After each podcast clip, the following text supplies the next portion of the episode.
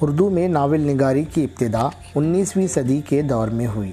سر سید کے رفقہ میں سر سید کے رفقہ میں سے ڈپٹی نذیر احمد نے چند ناول لکھے، جن میں مرات العروس، ابن الوقت، توبۃ النسو، بنات الناش وغیرہ بہت مشہور ہیں۔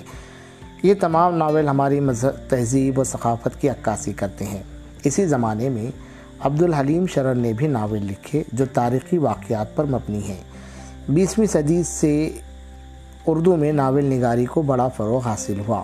پریم چند کا گودان، مرزا ہادی رسوا کا عمرہ و جان ادا، قرۃ العین حیدر کا آگ کا دریا، عبداللہ حسین کا اداس نسلیں وغیرہ کامیاب ناولوں میں شمار کی جاتی ہیں۔ فردوس بری، حسن بن صبا، متوفی گیارہ سو چوبیس عیسوی کی نیم مذہبی اور نیم فوجی تنظیم کا قصہ ہے۔ یہ تنظیم اس نے اپنے دشمنوں کو موت کے گھاٹ اتارنے کے لیے سن ایک ہزار نوت میں ایران میں قائم کی تھی۔ اس تنظیم کا صدر مقام لبنان کے ایک پہاڑ پر موجود خلع الموت کو بنایا گیا تھا۔ حسن بن صبا اس تنظیم کا سربراہ تھا اور شیخ الجبال کے نام سے مشہور تھا۔ اس تنظیم میں اس نے سینکڑوں نوجوانوں کو شامل کیا تھا۔ وہ انہیں اس پہاڑی پر بنائی گئی مصنوعی جنت میں لطف اٹھانے کے لیے چند دن رکھتا، پھر واپس روانہ کر دیتا تاکہ اس جنت میں داخل ہونے کے لیے وہ جان پر کھیل جانے کے لیے بھی تیار نہیں یہ نوجوان شیخ الجبال کے ہر حکم کو بلا خوف خطر مان لیتے۔ حسن بن صبا نے ان نوجوانوں کے ذریعے اسلامی اور عیسائی حکومتوں کے کئی اہم لوگوں کو موت کے گھاٹ اتار دیا تھا۔ آج ہم جو مضمون سننے والے ہیں، اس میں حسن بن صبا کی اسی جنت کے چند مناظر پیش کیے گئے ہیں۔ عبد الحلیم شرر لکھنؤ کی ابتدا، ادبی فضا میں پروان چڑھے تھے۔ اس لیے زبان کا چٹخارہ ان کے یہاں پایا جاتا ہے۔ فردو سے برین کی جو منظر کشی انہوں نے اس سبق میں کی ہے، اسے پڑھتے ہوئے حسین و دلکش باغوں کی تصویریں سامنے آ جاتی ہیں۔ جملوں کی بندش اور الفاظ کے در و بست سے پیدا ہونے والا زبان و ادب کا حسن شرر کے یہاں ہر سطر میں پایا جاتا ہے۔ ان کے یہاں تراکیب لفظی میں کوئی پیچیدگی نہیں ہوتی۔ ان کی زبان نہایت صاف اور رواں ہے۔ انہوں نے ناول کے کرداروں کے احساسات و جذبات کو بھی بہت خوبصورت انداز میں پیش کیا ہے۔ عبد الحلیم شرر سن اٹھارہ سو ساٹھ میں لکھنؤ میں پیدا ہوئی آٹھ نو سال کی عمر میں وہ کلکتہ چلے گئے۔ کلکتے میں انہوں نے مختلف اساتذہ سے عربی، فارسی، منطق، طب وغیرہ کی تعلیم حاصل کی۔ یہاں انہوں نے انگریزی سیکھی اور فقہ و حدیث کا علم بھی حاصل کیا۔ شرر کو بچپن ہی سے مضمون نویسی کا شوق تھا۔ اٹھارہ سو اسی عیسوی میں انہوں نے لکھنؤ سے رسالہ دل گداز جاری کیا۔ ڈپٹی نذیر احمد اور رتن ناتھ سرشار کے ساتھی شرر نے تاریخی اور معاشرتی ناول لکھ کر اردو میں اس صنف کے ارتقاء میں اہم کردار ادا کیا اور اردو میں تاریخ، تاریخی ناول نگاری کی بنیاد رکھی۔ شرر اردو کے اولین ناول نگاروں میں سے ہیں جنہوں نے اردو ناول کو فکر و فن کی نئی قدروں سے روشناس کرایا۔ ان کے مشہور تاریخی ناولوں میں زوال زوال با، زوال بغداد، ایام عرب فردو سے بری منصور و موہنا اور فلورو فلورنڈا قابل ذکر ہے اٹھارہ سو پچانوے عیسوی میں انہوں نے انگلستان کا سفر کیا۔ واپسی کے بعد اٹھارہ سو اٹھانوے میں دل گداس کو دوبارہ حیدرآباد سے جاری کیا۔ آزاد نظم اور مورہ نظم کو ترقی دینے میں بھی شرر کا خاص حصہ ہے۔ یکم دسمبر انیس سو چھبیس کو لکھنؤ میں ان کا انتقال ہوا۔ تو آئیے سنتے ہیں فردو سے بری عبد الحلیم شرر کا لکھا ہوا۔ حسین کو خبر نہیں تھی کہ یہ غفلت کتنی دیر تک اس پر تاری رہی، لیکن مدہوشی تھوڑی کم ہوئی تھی کہ ایک نہایت دلکش اور وجد آور نغمے کی آواز کان میں آئی۔ اور ایسا معلوم ہوا کہ گویا دل ربا پری پیکروں کا ایک طائفہ پر لطف باجوں اور مضامیر کے ساتھ مسرت انگیز دھن میں ترانہ مبارک باد گا رہا ہے۔ اس نے گھبرا کر آنکھیں کھول دی حسین نے اس وقت اپنے آپ کو اس حالت میں پایا کہ ایک طلاکار اور مرصع کشتی میں سوار ہے اور لڑکوں کی کوشش سے وہ کشتی ایک پتلی مگر بہت ہی دلکش نہر کے کنارے ابھی ابھی آ کے ٹھہری ہے۔ نرم و نظر فریب، سبزے کو شفاف اور پاک و صاف پانی اپنی روانی میں چومتا ہوا نکل جاتا ہے۔ بعض مقامات پر گنجان اور سایہ دار درخت ہیں جو پیچیدہ اور خمدار زلفوں کی طرح نہر کی گوری مگر نم آلود پیشانی پر دونوں طرف سے جھکے پڑتے ہیں۔ جہاں سے کشتی آ کر کنارے لگی ہے، وہاں ایک کشادہ مرغزار ہے۔ ان خوبصورت ملاحوں کے کہنے کے بموجب وہ کشتی سے اتر کر سبزہ رویدہ کی سیر کرنے لگا۔ وہاں جا کر دیکھا تو اور حیرت ہوئی۔ پانی کے پاس ہی سبزے کا ایک اور، سبزے کا ایک پتلا اور برابر حاشیہ چھوڑ کر شگفتہ اور خوش رنگ پھولوں کا سلسلہ شروع ہو گیا۔ جو نہر کے دونوں طرف حد نظر تک پھیلتا چلا گیا ہے۔ اگرچہ پھولوں میں شادابی و خوش رنگی کی وہی شان ہے جو صرف خود رو پھولوں میں نظر آتی ہے، مگر اس قدرتی بہار کے ساتھ یہ لطف بھی ہے کہ نہایتی لیاقت سے چمن بندی کی گئی ہے۔ چمنوں کی بعض خطاریں تو ایسی ہیں جن میں ایک ہی قسم اور ایک ہی رنگ کے پھول ہیں اور معلوم ہوتا ہے کہ جیسے ایک ہی قوم اور ایک ہی وردی کی فوج حد نظر تک چلی گئی ہے۔ مختلف نہریں جو آبشاروں کی شان سے اور پانی کی چادریں بن بن کر پہاڑوں سے اتر اتری ہیں۔ ان کے پانی نے خواہ پھولوں کی خوشبو سے متاثر ہو کر یا کسی اور وجہ سے گلاب اور کیوڑے کی شان پیدا کر لی ہے۔ یہ نہریں زبان حال سے پکار پکار کر کہہ رہی ہیں، ہم ہی تسنیم و سلسبیل ہیں۔ راستوں اور روشوں کی ترتیب میں یہ موجز نما کیفیت پیدا ہو گئی ہے کہ ہر چمن کے ایک پہلو کو نہر دھوتی ہے تو اس کے دوسرے پہلو کو ایک چھوٹی سی خوشنما سڑک اپنے آغوش میں لیتی ہے۔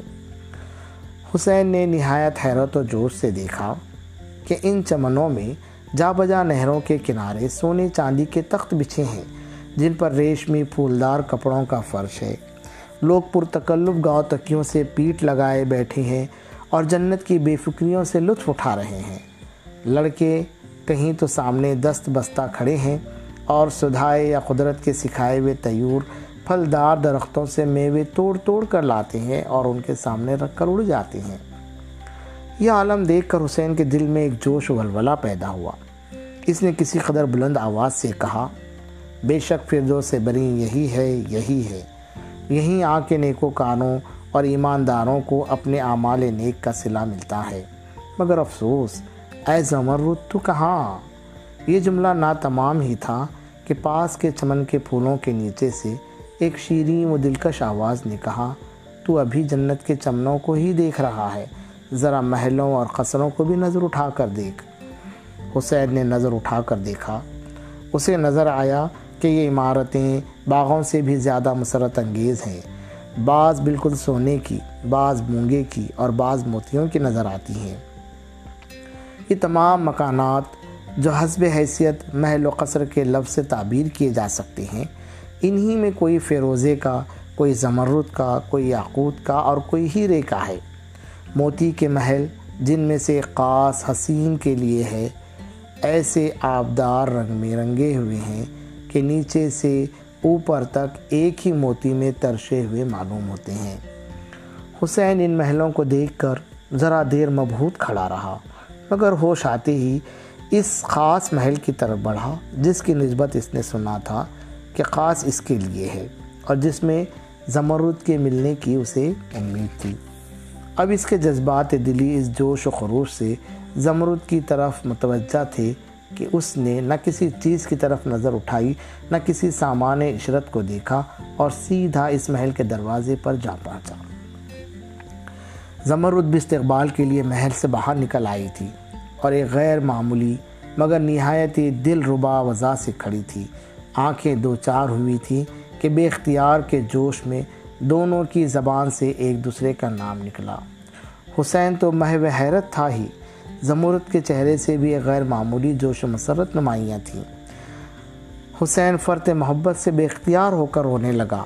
اس کی سانس سے رونے کا پتہ پا کے زمرد نے کہا، حسین، یہاں آؤ، یہاں رونا حرام ہے۔ پس اب آنسوں پوچھ ڈالو۔ حسین آنسوں پوچھ کر، زمرد، یہی فردوس سے بری ہیں؟ زمرد نے کہا، یہی۔ حسین نے کہا، تم یہاں چلی آئیں اور مجھے اس درد و علم میں چھوڑ دیا۔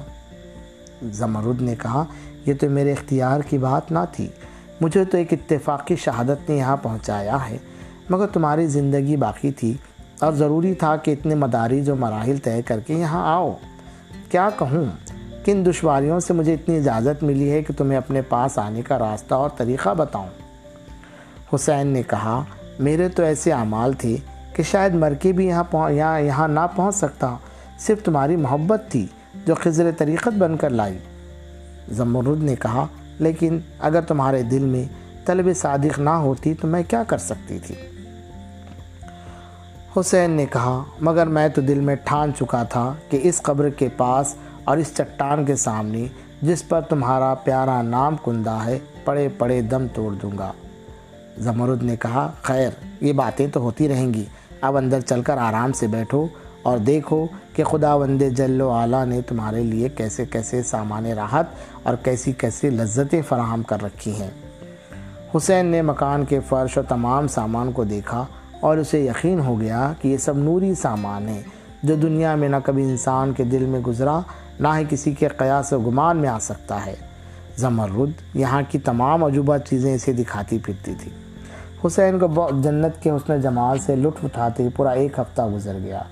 اور یہ ہفتہ اس حالت میں گزرا کہ دلکش اور نشات انگیز نغموں کی آواز کانوں میں گونجتی رہتی اور بہت سی حوریں اس کی خدمت کو حاضر رہتی۔ وہ دونوں ہمیشہ ان فرحت بخش وادیوں اور روح افزا مرغزاروں میں ٹہلتے رہتے۔ زمرد نے اتنے زمانے میں پھر پھر پھر پھر کر اسے یہاں کی تمام نزہت گاہیں اور سب دلچسپ مکانات دکھا دیے۔ ایک مرتبہ حسین نے کہا زمرد میں نے میں تو سنا تھا کہ جنت میں ہمیشہ صبح کا وقت ہے، مگر آگے دیکھا تو یہاں بھی دنیا ہی کے سے تغیرات موجود ہیں۔ زمرد نے کہا، اس عمر میں لوگوں کے سمجھنے میں غلطی ہوئی ہے۔ جو کہا جاتا ہے کہ ہر وقت صبح ہی رہتی ہے، اس کا یہ مطلب نہیں کہ اور کسی وقت کا لطف انسان یہاں اٹھا سکتا ہی نہیں۔ ایسا ہو تو جنت سے ایک بڑا لطف اٹھ جائے۔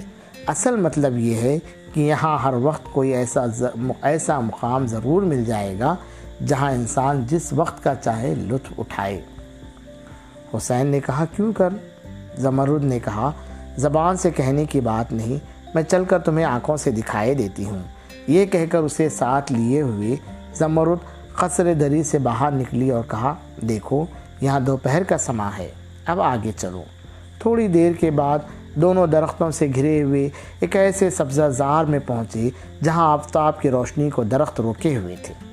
ہر طرف اندھیرا چھایا ہوا تھا اور مشرقی قلعے ہائے کوہ سے ہلکی ہلکی روشنی نمودار تھی۔ زمرد یہاں پہنچ کر بولی، دیکھو، یہ صبح کا وقت ہے۔ حسین حسین نے کہا، بے شک ہے۔ یہاں سے روانہ ہو کے تھوڑی دیر میں دونوں ایک ایسی چھوٹی سی وادی میں پہنچے جو ہر طرف سے پہاڑیوں میں گھری ہوئی تھی۔ یہاں بھی درختوں نے خفیف سی تاریکی پیدا کر دی تھی اور ذرا فاصلے کے مقامات پر ہلکا دھواں اٹھتا نظر آتا تھا۔ کہیں کہیں چراغ جلنے لگے تھے۔ تیور کے چہچہانے کا شور بلند تھا اور مغرب کے قلعے پر آفتاب کے غروب ہونے کی شوائیں بھی نظر آ رہی تھیں۔ زمرد نے یہاں رک کر کہا، اور یہ شام ہوئی۔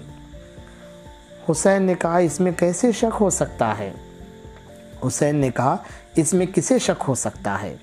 زمرد نے کہا، دن کا سما دیکھ چکے اور شام بھی دیکھ لی، صرف رات کا وقت باقی ہے۔ چلو، وہ بھی دکھائی دیتی ہوں۔ یہاں سے واپس آ کر زمرد حسین کو لیے ہوئے ایک پہاڑ کے غار میں داخل ہوئی، جہاں نہایت خوبی سے ایک نشیبی راستہ بنا ہوا تھا۔ اس زمین میں دو راستے، اس زمین دوز راستے میں جاتے جاتے دونوں ایک نہایت عالی شان اور پرتکلف حصے میں پہنچے، جس میں ہر جگہ کافوری شمعیں روشن تھیں۔ جھاڑ اور فانوس کثرت سے لٹک رہے تھے اور در و دیوار پر شیشے کے رنگ برنگے ٹکڑوں کو ان شمعوں کی شاخیں کچھ ایسی عجیب و غریب روشنی سے چمکا رہی تھیں کہ نظر خیرہ ہو جاتی تھی۔ یہ سب سامان دیکھ کر دونوں نے اپنے قصر میں واپس آئے اور باتیں کرنے لگے، مگر پہلے سے زمرد اب کسی قدر افسردہ تھی۔ اس کے چہرے سے ظاہر ہوتا تھا کہ کہ گو وہ زبردستی کوشش کر کے چہرے کو بشاش بناتی ہے، مگر دل اندر سے بیٹھا جاتا ہے۔ حسین نے سمر کو حیرت سے دیکھا اور کہا، زمرد، اس فردوس بری میں آج تم مجھے ملول نظر آتی ہو؟ زمرد نے کہا، نہیں، مگر ہاں گزشتہ مفارقت کسی کسی وقت یاد آ جاتی ہے تو قوم دل بھر آتا ہے۔ حسین نے کہا، مگر خدا نے وہ مصیبت کاٹ دی اور اب امید ہے کہ ہم دونوں ہمیشہ ایک دوسرے کے ساتھ رہیں گے۔ زمرد نے کہا، خدا کرے ایسا ہو، مگر حسین مجھے اس کی امید نہیں۔ حسین نے حیرت سے کہا، امید نہیں؟ یہ جنت ہے، جس کے لطف سرمدی و ابدی ہیں۔ یہاں نہ کسی دشمن کا اندیشہ ہو سکتا ہے، نہ کسی حاسد کا حسد۔ پھر نا امیدی و حسرت نصیبی کا کیا سبب؟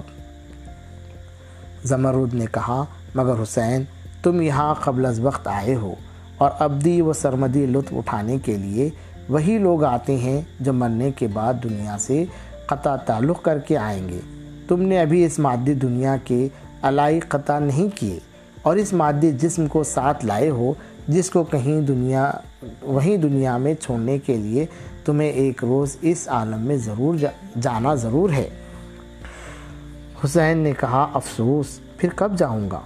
زمرد نے کہا، جب حکم ہو جائے، مگر مجھے ایسا معلوم ہوتا ہے کہ جلدی جانا پڑے گا، اس لیے کہ وہاں کی کئی شدید ضرورتیں تمہیں بلا رہی ہیں۔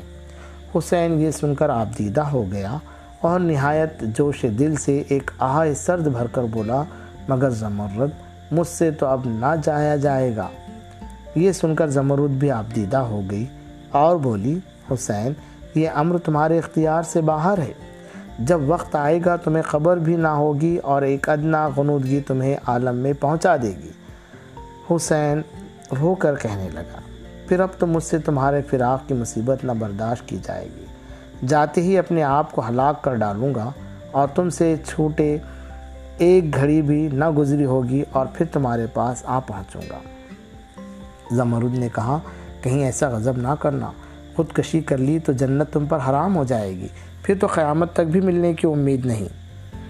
حسین نے زور سے سینے پہ ہاتھ دھر کر کہا، ہائے، مجھ سے کیوں کر زندہ رہا جائے گا؟ اب دنیا میں جا کر میں زندہ نہیں رہ سکتا۔ اچھا اگر یہ نہیں تو تم میرے ساتھ چلو۔ زمرد یہ تو کسی طرح ممکن ہی نہیں۔ حسین، یہ نہ سمجھو کہ میں اپنے بس میں ہوں۔ اتنا ہی لفظ نکلا تھا کہ کانپنے لگی اور اٹھ کر ادھر ادھر دیکھا کہ کوئی سن تو رہا نہیں رہا ہے۔ مگر جب کوئی نظر نہ آیا تو اطمینان سے آ کر بیٹھ گئی اور بولی، حسین، اب ان باتوں سے کوئی فائدہ نہیں، تمہارے پاس جا، تمہارے واپس جانے کا وقت آ گیا۔ حسین بے صبری سے چلا کر کہا، کیا؟ ابھی سے؟ نہیں، میں ابھی نہ جاؤں گا۔ زمرد نے کہا، ان باتوں سے کوئی فائدہ نہیں۔ جتنی زیادہ بے صبری دکھاؤ گی، اتنی ہی زیادہ خرابی ہوگی۔ اس وقت باتیں کرنے کا موقع مل گیا ہے، غنیمت سمجھو۔ اور جو کچھ کہتی ہوں سنو۔ کوئی آ گیا تو یہ موقع بھی ہاتھ سے نکل جائے گا۔ عمر بھر کف افسوس ملو گے ساری دنیا میں بھٹکتے پھرو گے اور مطلب نہ نکلے گا۔ حسین نے کہا اچھا سنتا ہوں۔ تم ہی کوئی تدبیر بتاؤ تو کام چلے۔ یہاں سے جانے کے بعد پہلے تم کوشش کرنا کہ وہی لوگ جن کی مدد سے اس دفعہ یہاں آئے، انہی لوگوں کی اطاعت کر کے انہیں خوش کر کے پھر یہاں آنے کا موقع پاؤ۔ اپنی حاجت روائی کے لیے تم ان کے کسی حکم سے انحراف نہ کرنا۔ لیکن اگر وہ تمہیں یہاں دوبارہ بھیجنے کا وعدہ نہ کرے اور سب طرف سے مایوس ہو جاؤ، تو پھر اس وادی میں آ کر ٹہر جانا جہاں میری قبر ہے اور جہاں خط بھیج کر میں نے یہاں تمہیں یہاں آنے کی تدبیر بتلائی تھی۔ حسین نے کہا، مگر زمرد، وہ تدبیر اسی وقت نہ بتا دو کہ یہاں سے جاتے ہی اس پر عمل درآمد شروع کر دوں۔ زمرد نے کہا، افسوس، تم نہیں سمجھ سکتے۔ بس تمہیں وہی کرنا چاہیے جو میں بتاتی ہوں۔ وہ تدبیر اس وقت بتانے کی نہیں۔ دیکھو، اب کتنے دنوں ٹھوکریں کھانی پڑتی ہیں۔ حسین نے کہا۔ صبر کرو اور ضبط سے کام لو اور خبردار، ایسی کمزوری اور بزدلی نہ دکھانا۔ حسین نے کہا، میں اسی سے ڈرتا ہوں۔ بعض وقت نہ میں اپنے ہوش میں ہوتا ہوں اور نہ نیک و بد سمجھتا ہوں۔ یہ تمہارے لیے ہی تھا کہ میں نے اپنے چچا اور شیخ وقت امام نجم الدین نیشا پوری کو قتل کر ڈالا۔ ناگہاں چھ سات ہوریں ناز و انداز سے قدم رکھتی ہوئے سامنے آئیں۔ اور محبت کے لہجے میں حسین سے کہنے لگیں اب چل کر باہر کی سیر کیجیے اور ان نورانی تختوں پر جلوہ افروز ہو جیے جو چمنوں کے درمیان ہیں۔ اس وقت کی بہار دیکھنے کے قابل ہے، شراب تہور کے جاموں میں خاص مزہ ہے۔ اتنی دیر میں سب اور سب ہوریں بھی آ گئیں اور زمرد حسین کو ساتھ لیے، قیصر زمردی کے باہر قصر زمردی کے باہر نکلی سب کے سب لالا زار کے درمیان میں طلائی تختوں پر جا کر بیٹھے تخت کے دونوں جانب دو حوض تھے اور بغیر کہے صرف واقعات سے یقین دلایا جاتا تھا کہ ایک حوض کوثر ہے اور دوسرا شراب تہور کا حوض ہے۔ سامنے چند ہوریں بیٹھ کر عجیب دل ربا اور وجد میں آنے والی دھن میں گانے لگیں۔ دو چار غلمان سونے کے جام و سراہی لا کر کھڑے ہو گئے اور نغمہ و سرود کے ساتھ دور بھی چلنے لگا۔